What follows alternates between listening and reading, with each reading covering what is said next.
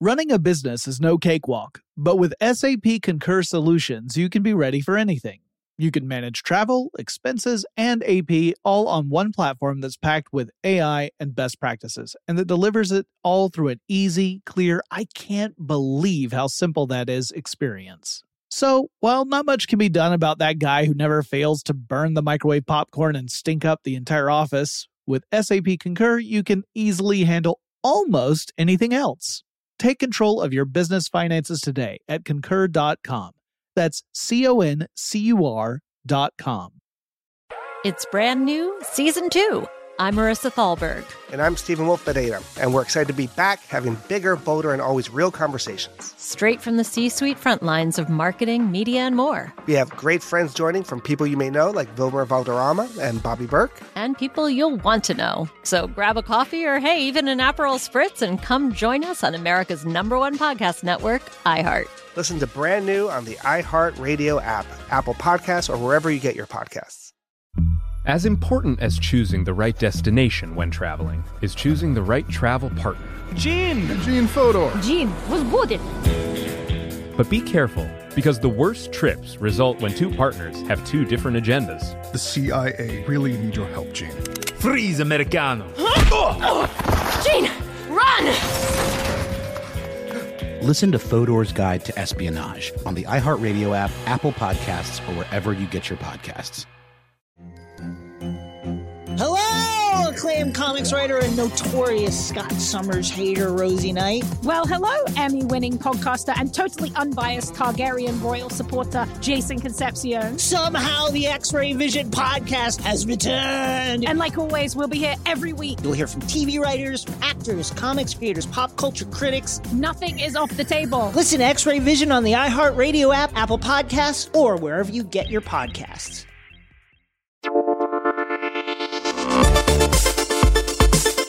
Welcome to Tech Stuff, a production from iHeartRadio.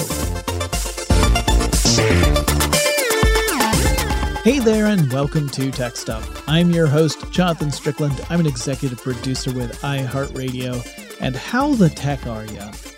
So it's time for a Tech Stuff Tidbits. I think this is probably going to be pretty long for a Tidbits, but let's just go with that.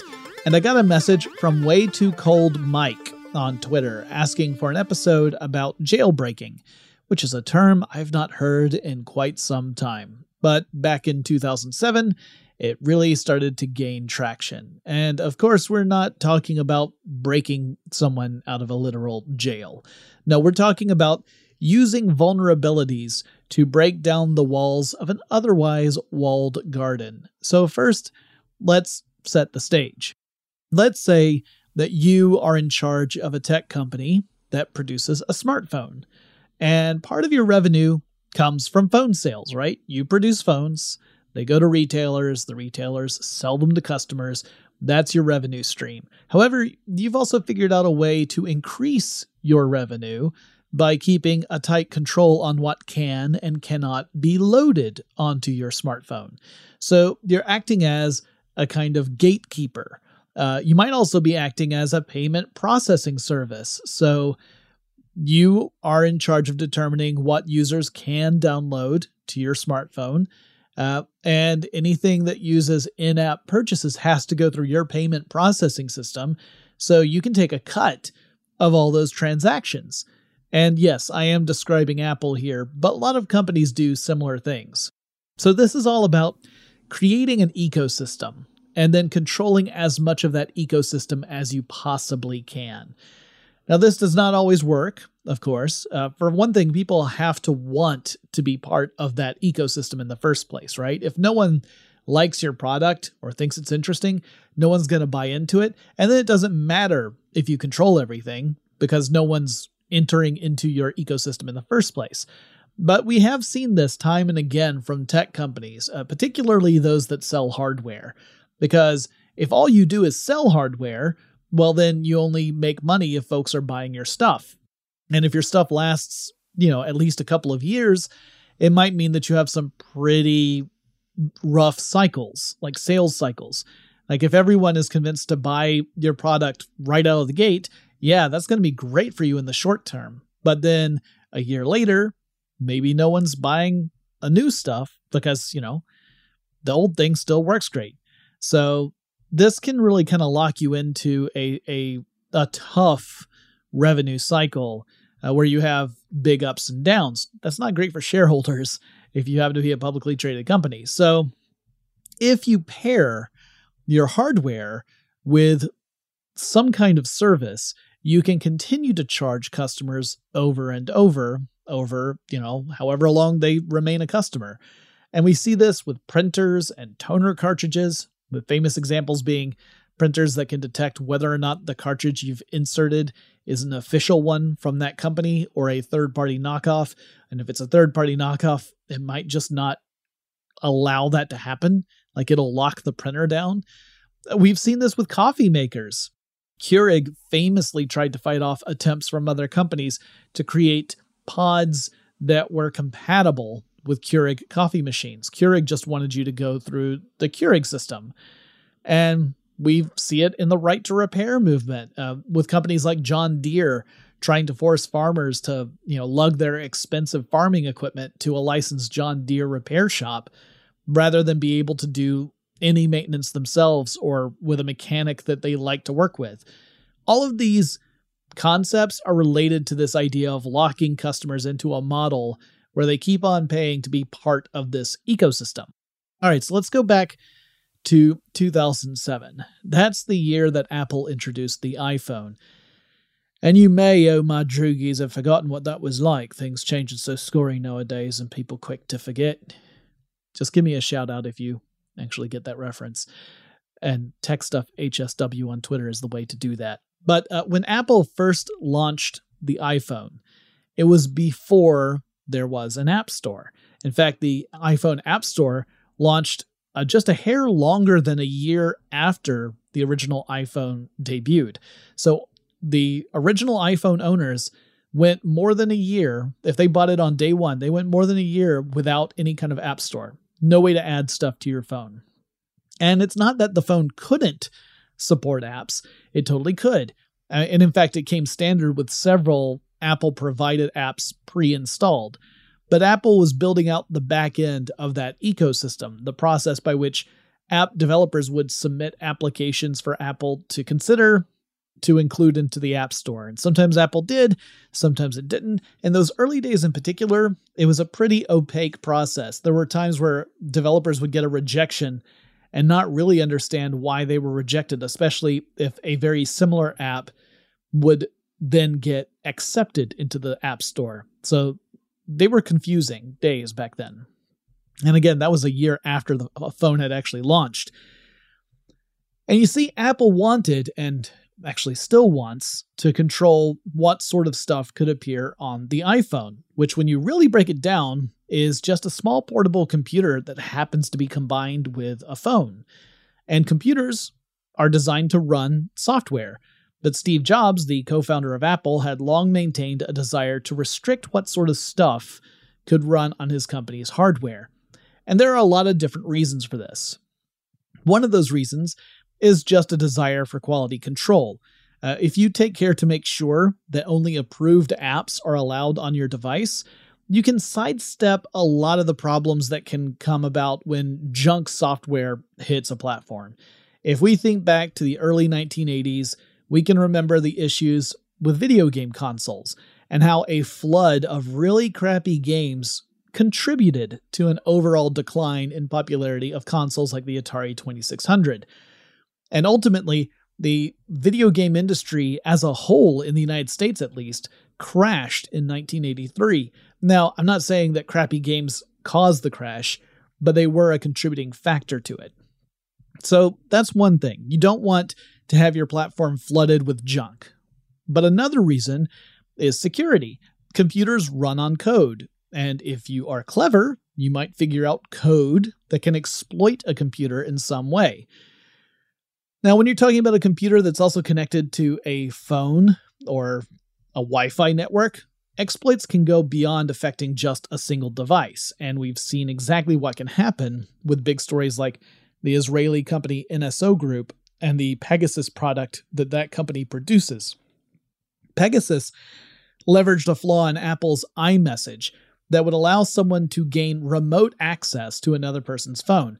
All it would take is for the attacker to send a message to their target through iMessage. So you just had to have the target's phone number and you just sent the the attack through iMessage. And the target wouldn't even have to click on a link or anything. So this was a zero click attack. And it would turn the target's phone effectively into a surveillance device. Like the, the attacker could activate the camera or the microphone or just, you know, scroll through all the stuff that that person had been doing on that phone. And this is the kind of stuff that Apple would rather not happen for obvious reasons. And then there's the potential for revenue. If you've got the final say on what can and cannot go onto your platform, and if your platform is really popular, then you can pretty much dictate terms to app developers. You have all the leverage. The developers want their apps to get in front of as many people as possible. If the people happen to really love your product, well, that means the app developers are going to want to develop for you, even if you happen to put a whole bunch of hoops in front of them that they have to jump through in the process. And Steve Jobs was a brilliant salesman. When he first announced the iPhone back in early 2007, six months before the product would actually release, he had that audience eating out of his hand. Uh, he highlighted some pretty cool features that are standard in smartphones today, but they were really innovative back in early 2007. And before 2007, smartphones were mostly clunky and utilitarian, mostly the stuff that busy executives carried so that they could stay connected to their calendars and email, or, you know, use as a status symbol so that other executives would know how executive they were. That's some commentary there. But the iPhone was different. It was sexy. It seemed futuristic and cool. And even as a brand new product, a lot of people wanted it.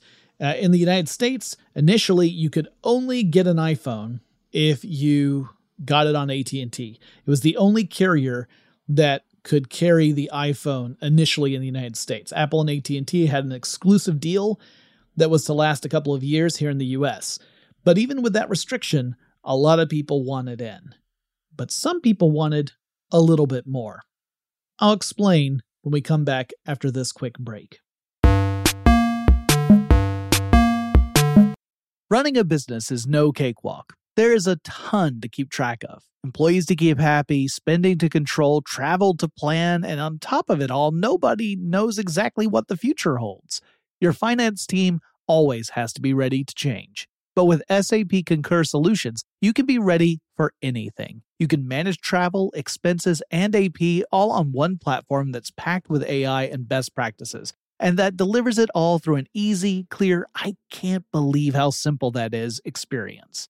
And you can finally say goodbye to the costly mistakes and risks that come from manual work and spreadsheets. So, while not much can be done about that guy who never fails to burn the microwave popcorn and stink up the entire office, with SAP Concur, you can easily handle almost anything else. Take control of your business finances today at concur.com. That's C O N C U R dot com. As important as choosing the right destination when traveling is choosing the right travel partner. Gene! Eugene Fodor! Gene, was booted! Much of the joy you will find on the road comes from the person you share it with. So you write the books, Gene, and Vlasta on the business. I understand now. It is a wise man who marries a wiser woman. But be careful and choose your travel partner well, because the worst trips result when two partners have two different agendas. Get down! I'm not stupid, Gene. Something is going on, and it's high time you tell me the truth. Freeze, Americano! Gene, run! So travel before it's too late. Your money will return, your time won't, and we're all too quickly approaching that final destination. Listen to Fodor's Guide to Espionage on the iHeartRadio app, Apple Podcasts, or wherever you get your podcasts. Hi there, I'm Bob Pittman, Chairman and CEO of iHeartMedia. Welcome to Math and Magic Stories from the Frontiers of Marketing. This week, I'm talking to acclaimed musician and entrepreneur, Mr. Worldwide himself, Pitbull. A lot of artists in general, people that are very creative, sometimes tend to overthink. That's one of my number one rules. Don't ever overthink. You can think ahead, but don't overthink. And what I mean by that is when they start to write a record, they're like, oh, that's not the line. oh, that's not this, oh, it's not that. And everybody has a creative process. I'm not knocking it. For me, I just let it flow. In these exciting times, we're looking to the math, the strategy and analytics, and the magic, the creative spark, more than ever. Listen to Math and Magic on our very own iHeartRadio app, Apple Podcast, or wherever you get your podcasts.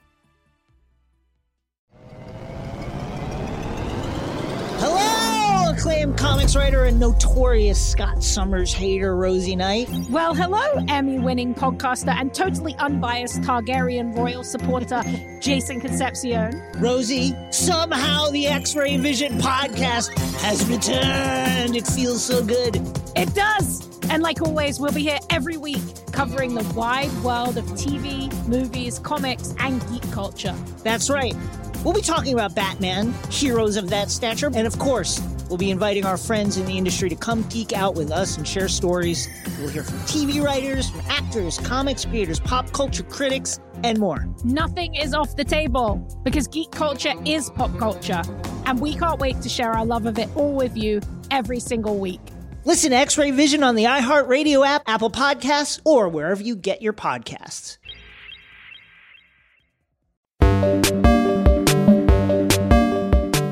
So, as I was saying, there were some iPhone enthusiasts who thought the platform was awesome, but they were not satisfied with the iPhone as it launched. They knew that as a computer, you should be able to load stuff onto it programs, apps, in other words. And the iPhone lacked certain features that most cell phones already had, including a game. There was no game on the original iPhone at all you could go out and buy a candy bar cell phone or a flip phone, not a smartphone, just a cell phone, and you would get Snake on it at least, or Hangman or something. But the iPhone didn't even have that. But what if you could load programs onto the iPhone? Well, obviously, Apple did not want people to be able to do that. The company was creating the framework so that it would have this full control of that ecosystem. But in the meantime, hackers were prodding the iPhone's programming and finding ways around the operating system's walled garden. And the goal was to create a way in which the user could load unauthorized apps onto their iPhone. Uh, on a technical level, what the hackers wanted to do was get administrative level access to the file systems of the iPhone's operating system, or iOS. That is what jailbreaking is. It is dismantling or overcoming the restrictions placed on a piece of tech so that you can load whatever you want onto it uh, and change it in whichever way you want. And in the early days of the iPhone, it also meant you could potentially use an iPhone with a different carrier than whatever Apple's official partner was in that region. Uh, this is more frequently referred to as unlocking. So it's related to, but slightly different from jailbreaking. Sometimes the jailbreaking process would allow you to unlock your phone, uh, but they weren't necessarily always together. And while the term jailbreaking can apply to any walled garden ecosystem, more often than not, you would encounter it in terms of Apple and specifically the iPhone, and to a lesser exp- extent the iPad and the uh, and the uh, uh, iPod Touch. I almost totally forgot what the iPod Touch was called because it's been so long since I've seen an iPod. And I, I think a big part of the reason why we associate this mostly with Apple is that Google, uh, unlike Apple, when when they launched their Android phone the following year, Google decided to give users the option to load apps outside of the official Google App Store. Now that's called side loading. So you're heading off to the side to load an app onto a device. You're not going through the official, you know, Android store. And sometimes you need to do that just for the purposes of developing an app, right? So let's say that you are a developer, you're creating an app. The app is not ready for full rollout, so you're not going to submit it to the App Store yet. But it's beyond the initial development phase, and you want to run a beta test to make sure that the app is doing what it's supposed to do. So maybe you contact a relatively small number of folks to participate in the beta, and they sideload the app. You send them like a direct link to where they can download the app and they can do that.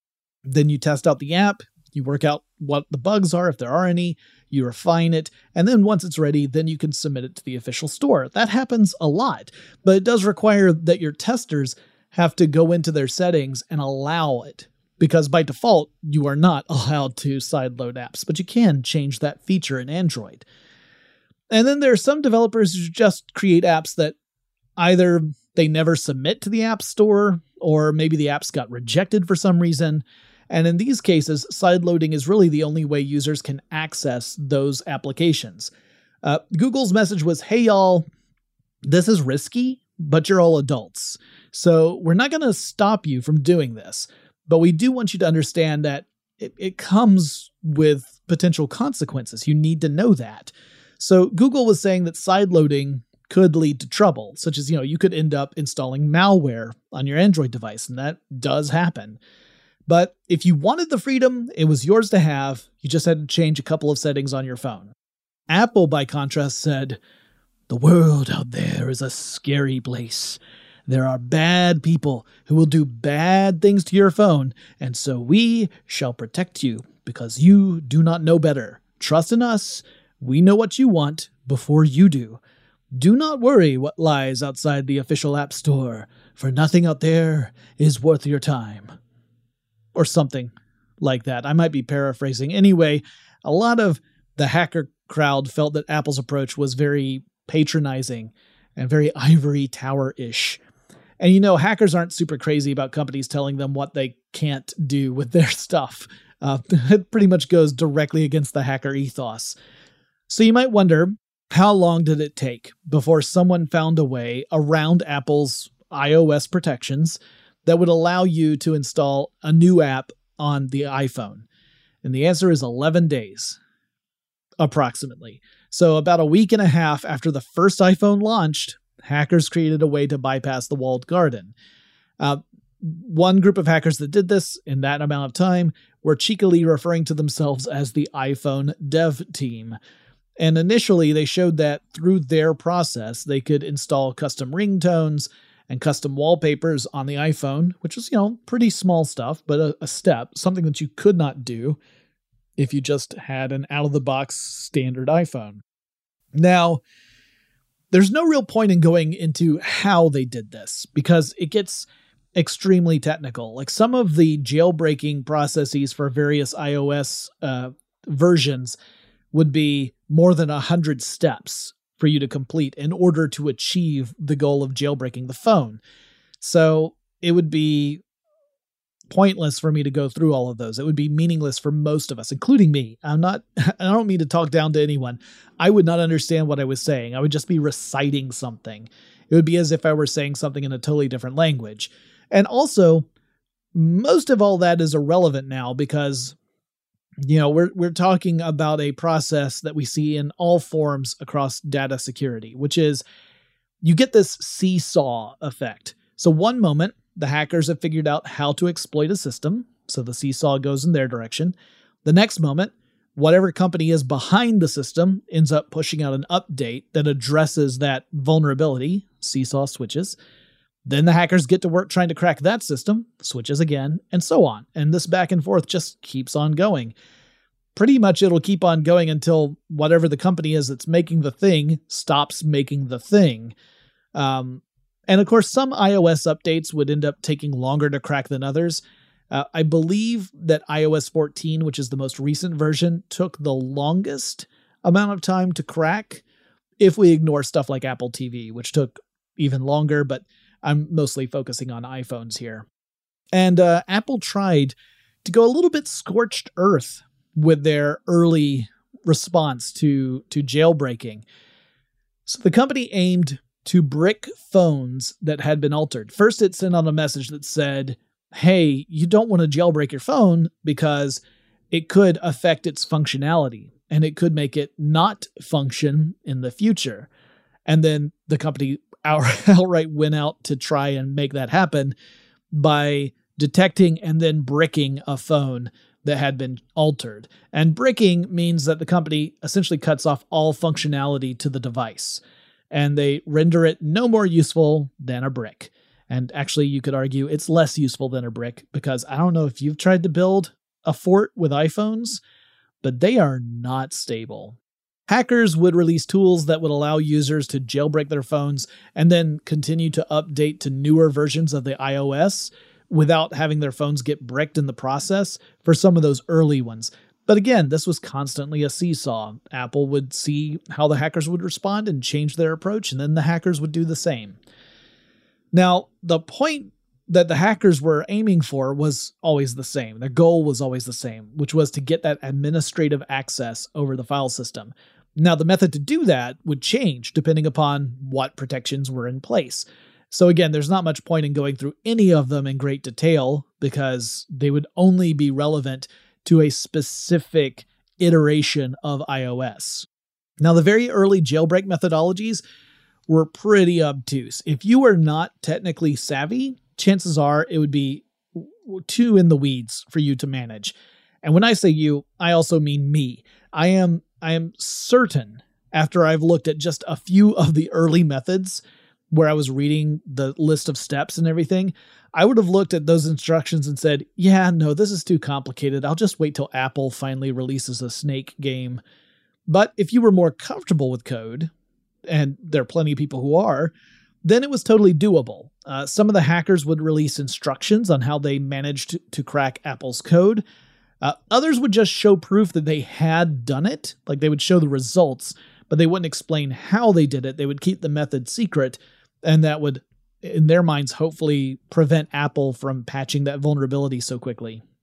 Now, some hackers would go so far as to release tools that would do the jailbreaking for the user, and that would significantly simplify things. Uh, when the group Pwnage Tool released the second version of their jailbreaking tool, uh, this time it was targeting the iPhone 3G, which I guess I should remind you was the second iPhone. They also introduced a tool called Cydia that had been developed by someone else. And I'll talk more about that after we come back from this quick break. Running a business is no cakewalk. There is a ton to keep track of employees to keep happy, spending to control, travel to plan, and on top of it all, nobody knows exactly what the future holds. Your finance team always has to be ready to change. But with SAP Concur Solutions, you can be ready for anything. You can manage travel, expenses, and AP all on one platform that's packed with AI and best practices and that delivers it all through an easy, clear, I can't believe how simple that is experience. And you can finally say goodbye to the costly mistakes and risks that come from manual work and spreadsheets. So, while not much can be done about that guy who never fails to burn the microwave popcorn and stink up the entire office, with SAP Concur, you can easily handle almost anything else.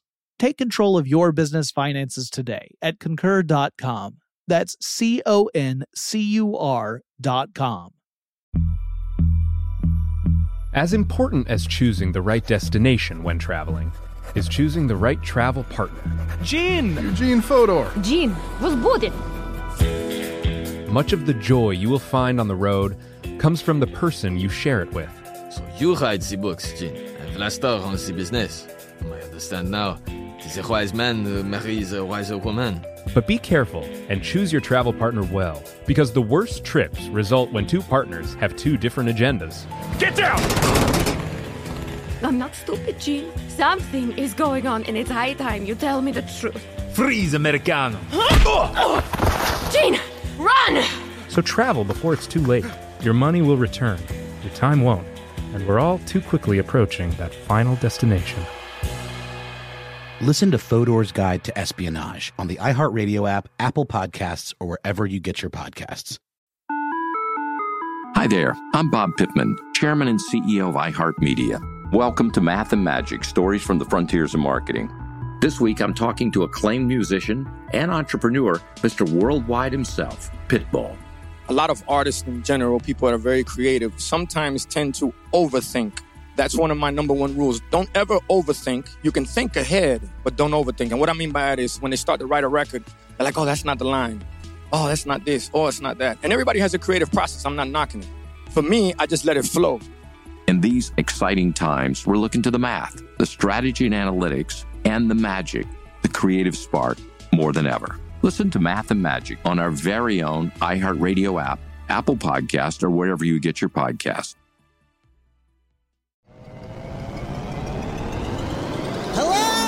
Am comics writer and notorious Scott Summers hater, Rosie Knight. Well, hello, Emmy winning podcaster and totally unbiased Targaryen royal supporter, Jason Concepcion. Rosie, somehow the X Ray Vision podcast has returned. It feels so good. It does. And like always, we'll be here every week covering the wide world of TV, movies, comics, and geek culture. That's right. We'll be talking about Batman, heroes of that stature, and of course, we'll be inviting our friends in the industry to come geek out with us and share stories.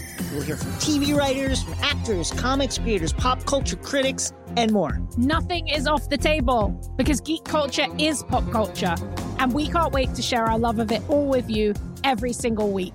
Listen to X Ray Vision on the iHeartRadio app, Apple Podcasts, or wherever you get your podcasts.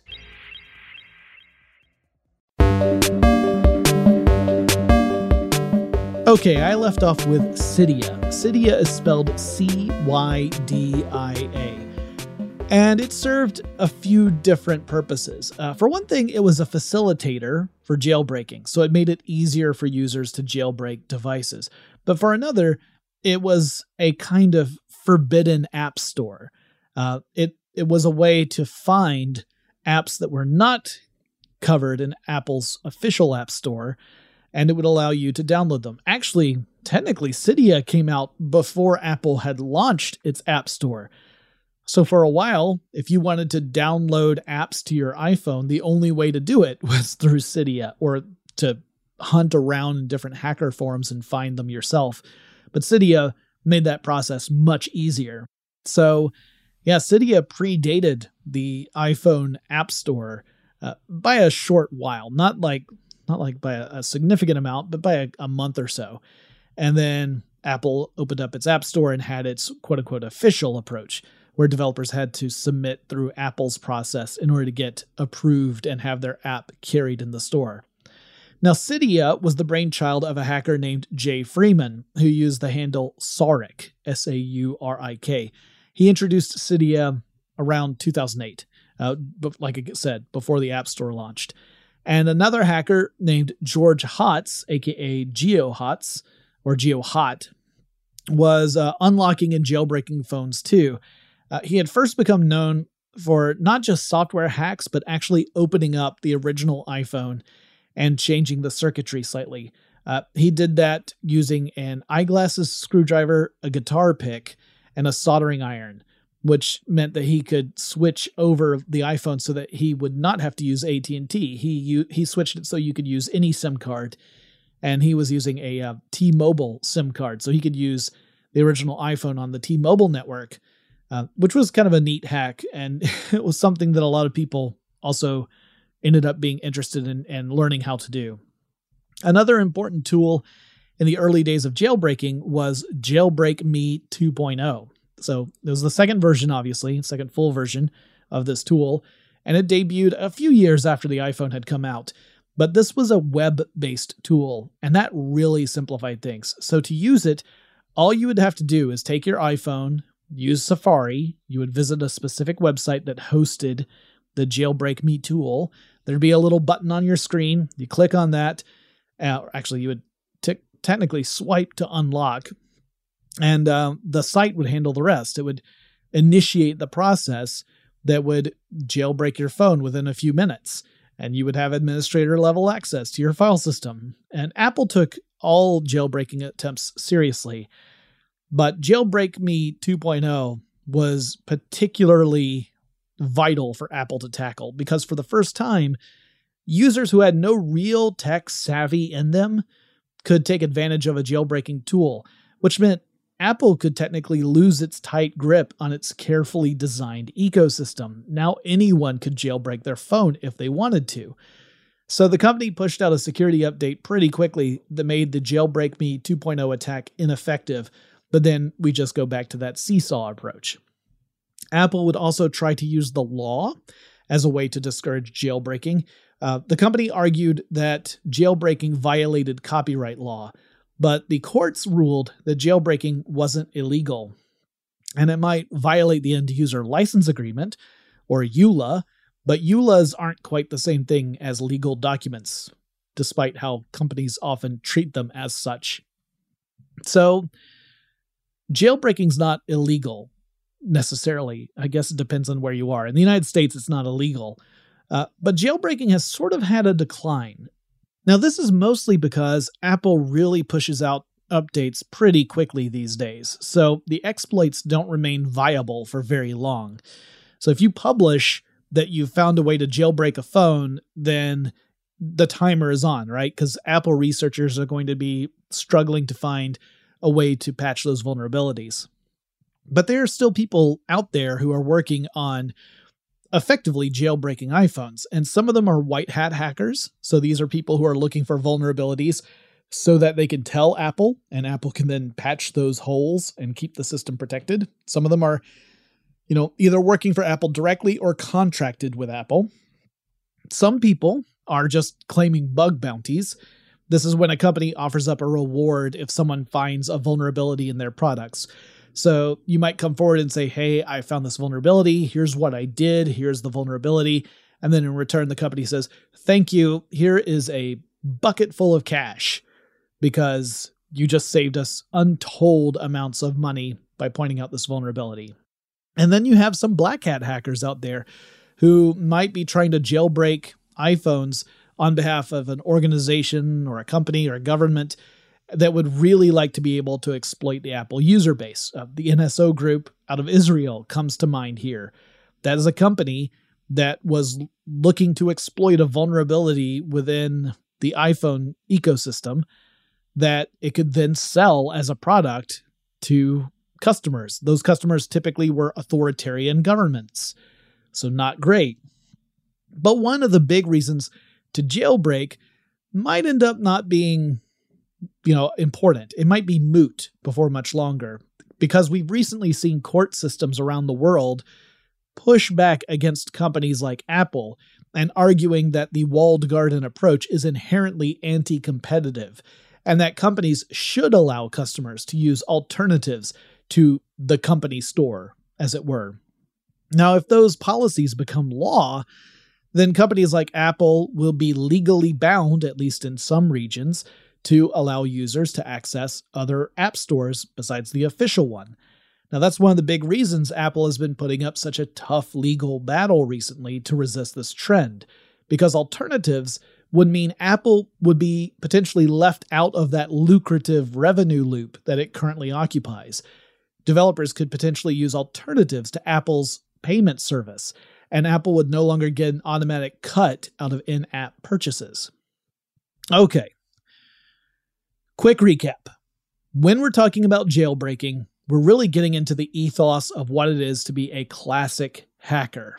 And the, the classical hacker is not necessarily interested in profiting off a system or stealing information or stealing money or anything like that. They're more interested in learning how stuff works and, and how they might be able to get stuff to do something other than what it was designed to do.